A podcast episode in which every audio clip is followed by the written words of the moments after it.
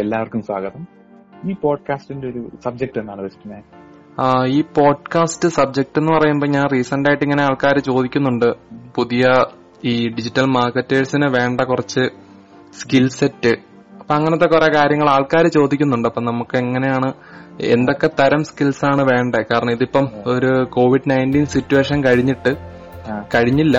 എന്നാലും അതിന്റെ ഒരു സമയത്ത് ആൾക്കാർ പണ്ടത്തേലും വളരെ ഡെവലപ്പ് ചെയ്തുള്ള രീതിയിൽ അതിന്റെ അതിന്റെ മൊത്തത്തിലുള്ള ഒരു ട്രെൻഡ് തന്നെ മാറിപ്പോയി.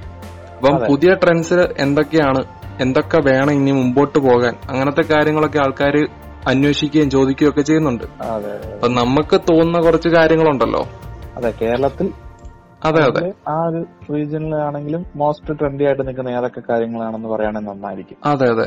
അപ്പൊ മെയിൻ ആയിട്ടുള്ള കാര്യം ഈ കൂടുതൽ ഈ ടൂൾസ് ഉപയോഗിക്കുക സ്കിൽ സെറ്റ് അങ്ങനത്തെ കാര്യങ്ങൾക്കൊക്കെ ഉപരി നമുക്ക് വേണ്ട കുറച്ച് മെയിൻ ആവശ്യങ്ങൾ എന്ന് വെച്ചാൽ ഫ്യൂച്ചറിലേക്കും വേണ്ട കുറെ കാര്യങ്ങൾ ഇപ്പം ഒന്നാമത്തെ ഇപ്പം എക്സാമ്പിൾ പറയുകയാണെങ്കിൽ നമുക്ക് ഇപ്പം കണ്ടിന്യൂസ് ആയിട്ട് നോളജ് അക്വയർ ചെയ്യുക ഇപ്പൊ ഒരു ഗ്രോത്ത് മൈൻഡ് സെറ്റ് സ്കില്ല് ഇപ്പൊ എന്ന് വെച്ചാൽ നമുക്ക് കണ്ടിന്യൂസ് ആയിട്ട് ഇനി പുതിയ കാര്യങ്ങൾ എന്തൊക്കെയാണെന്നൊക്കെ പഠിക്കാൻ പറ്റുന്ന ഒരു സ്കില്ല് അത്.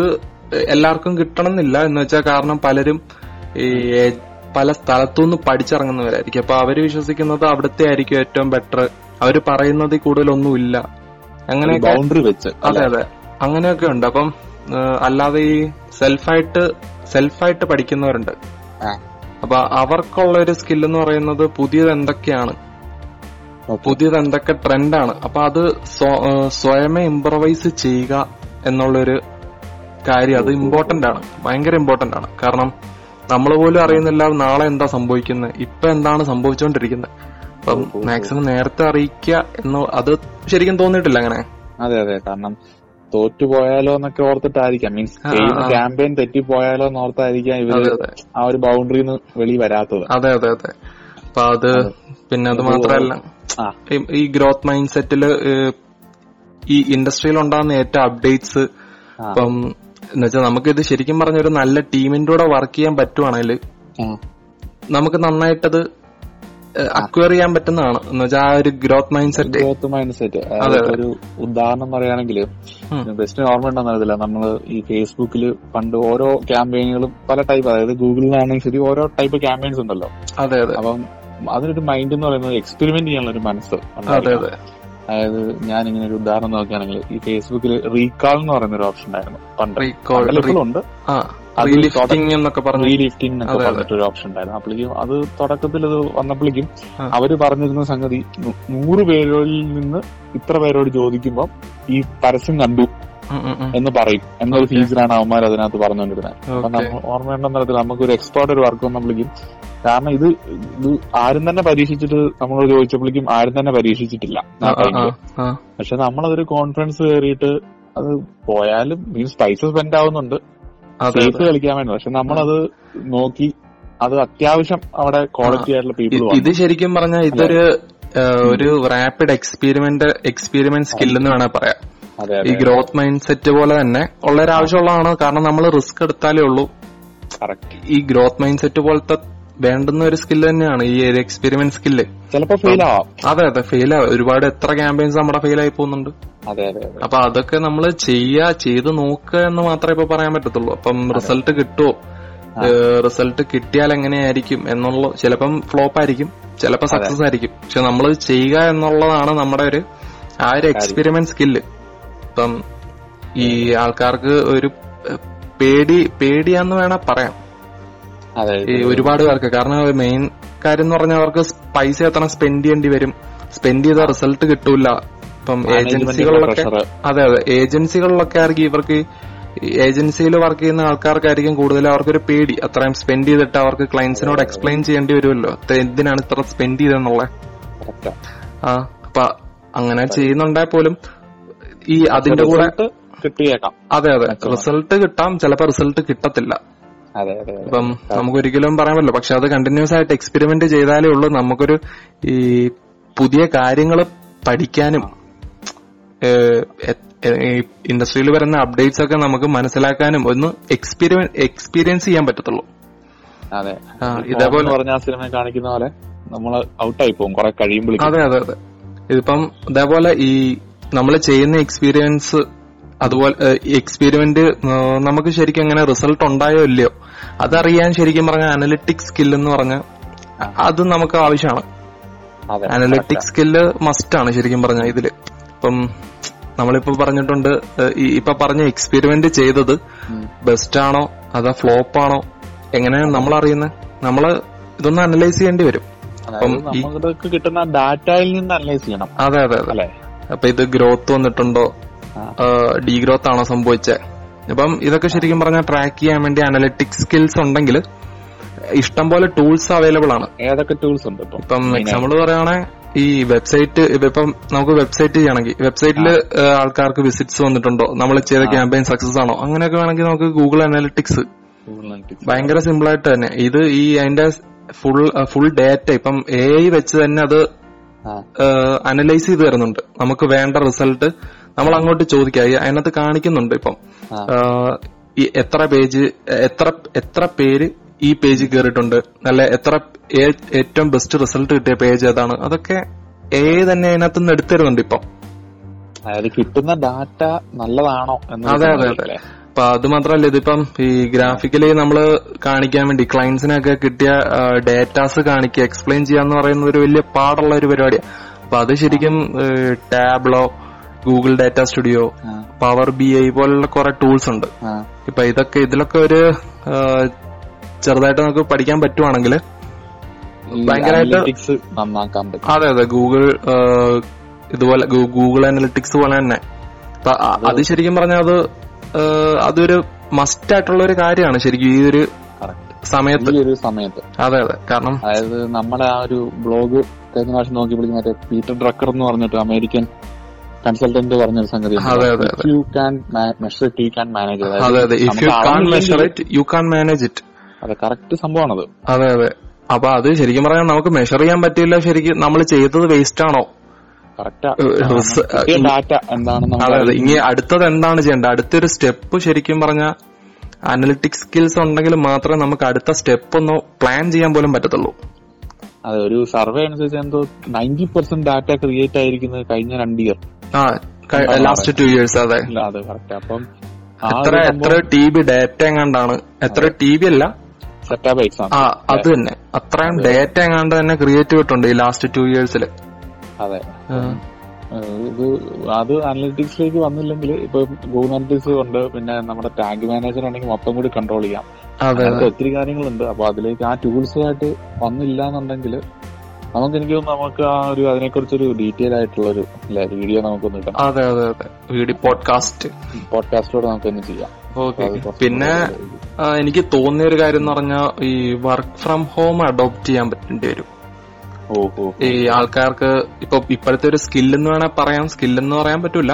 അതൊരു ഒരു പുതിയൊരു എൻവയോൺമെന്റ് അഡാപ്റ്റ് ചെയ്യുക അത് ശരിക്കും പറഞ്ഞാൽ അങ്ങനെ മിക്കവരും ഇപ്പം അങ്ങനെ തന്നെയാണ് വർക്ക് ചെയ്യുന്നത്. പക്ഷെ ഈ അതിൽ കുറെ ലിമിറ്റേഷൻസ് വന്നിട്ടുണ്ട്. ഈ ലിമിറ്റേഷൻസ് ഒക്കെ മറികടക്കാൻ പറ്റുവാണെങ്കിൽ work from home remote working ഇപ്പം ഡിജിറ്റൽ നോമാഡ് എന്ന് പറഞ്ഞൊരു ഒരു വർക്ക് കൾച്ചർ തന്നെ ഡെവലപ്പ് ചെയ്തിട്ടുണ്ട്. അത് നേരത്തെ തന്നെ ഡെവലപ്പ് ചെയ്തിട്ടുള്ള. അപ്പം ആൾക്കാർക്ക് ഇപ്പം എവിടെ വേണേലും ഇരുന്ന് വർക്ക് ചെയ്യാം.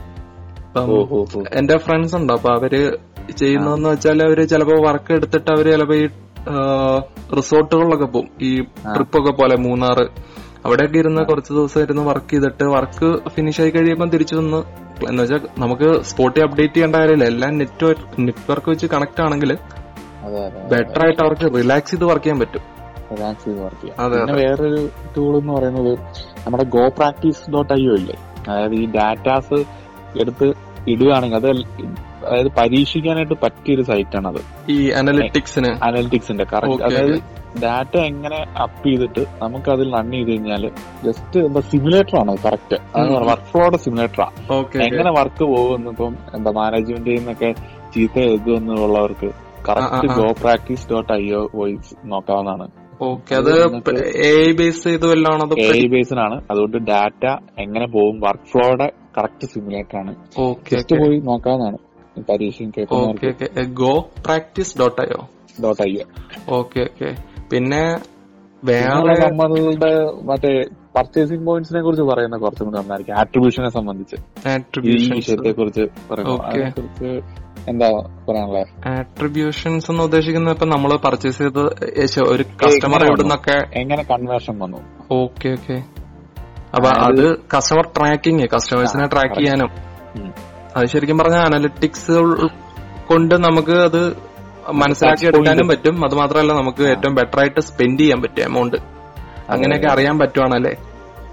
ഇത് ഈ രണ്ടായിരത്തിൽ ഇതിനെ കുറിച്ച് പറയുന്നത് രണ്ട് ടച്ച് പോയിന്റ് വെച്ചിട്ട് പർച്ചേസിലേക്ക് വരുന്ന ടീമൊക്കെ ഇപ്പൊ രണ്ടായിരത്തി ഇരുപത്തി ഒന്നായിരത്തി ഇപ്പൊ ആറ് ടച്ച് പോയിന്റ് എത്തി എന്ന് പറയുന്നത്.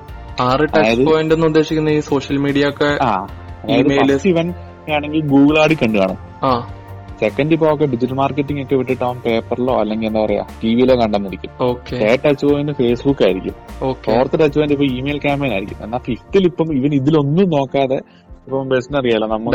ഒരു ഫോം ആണെങ്കിൽ ഒരു പരസ്യത്തിൽ ക്ലിക്ക് ചെയ്യാൻ ഡയറക്റ്റ് ആയിരിക്കും മിക്കവരും മേടിക്കുന്നത് പക്ഷെ ഈ ബാക്കി അഞ്ചെണ്ണവും പുള്ളിനെ ഇൻഫ്ലുവൻസ് ചെയ്തു എന്നുള്ളതിൽ തർക്കമില്ല. അതെ അതെ. അതൊരു ഫണൽ മാർക്കറ്റിംഗ് സ്ട്രാറ്റജി പോലെ തന്നെ ഒരു ഇൻഫ്ലുവൻസ് ചെയ്യാൻ പറ്റും അവരെ. അവരൊരു പരിചയ ഒരു അവയർനെസ് ക്രിയേറ്റ് ചെയ്ത് കഴിഞ്ഞാൽ പിന്നെ ആ. അപ്പൊ ടച്ച് പോയിന്റ് അപ്പം നമുക്ക് ഏറ്റവും ബെസ്റ്റ് ആയിട്ട് എമൗണ്ട് എവിടെയാണ് സ്പെൻഡ് ചെയ്യേണ്ടത് എന്നുള്ള ഒരു ഐഡിയ കൂടെ അങ്ങനെ ചെയ്യാൻ പറ്റുവാണെങ്കിൽ. ട്രാക്ക് ചെയ്യാനുള്ള ടൂൾസ് ആണ് നമ്മുടെ HubSpot C three metric dream data. എന്നൊക്കെ. പറയുന്നത്. ഈ ആട്രിബ്യൂഷൻ ട്രാക്ക് ചെയ്യാൻ പറ്റും. എവിടെ നിന്നാണ് കൺവേർഷൻ കൂടി എന്നുള്ളത്. പക്ഷെ ശരിയാണ് മറ്റുള്ള ഫോളോ അപ്സും സഹായമാണ്. എന്നാൽ കറക്റ്റ് ആട്രിബ്യൂഷൻ കണ്ടുപിടിക്കാൻ പറ്റും.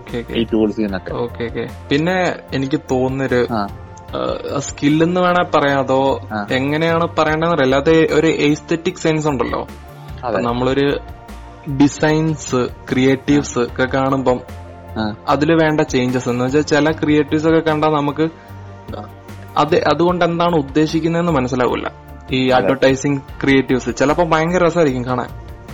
അപ്പം പക്ഷെ അത് അതുകൊണ്ട് എന്തോ ഉദ്ദേശിക്കുന്നത്? എന്തിനാ എന്തിനാണ് ആ ക്രിയേറ്റീവ് എന്ന് നമുക്ക് മനസ്സിലാവില്ല. അപ്പൊ ഒരു എയ്സ്തെറ്റിക് സെൻസ് എങ്ങനെയാണ് കറക്റ്റ് ആയിട്ട് അഡ്വർടൈസിംഗിൽ അപ്ലൈ ചെയ്യേണ്ടതെന്നുള്ള ഒരു സെൻസ് കൂടെ കിട്ടുവാണെങ്കിൽ അപ്പൊ അത് കണ്ടിന്യൂസ് ആയിട്ട് നമുക്ക് അക്വയർ ചെയ്ത് വേണമെങ്കിൽ എടുക്കാം. ഈ പിൻട്രസ്റ്റ് പോലത്തെ പിൻട്രസ്റ്റിലൊക്കെ ഇഷ്ടം പോലെ അഡ്വർടൈസ്മെന്റ്സ് കിടക്കും.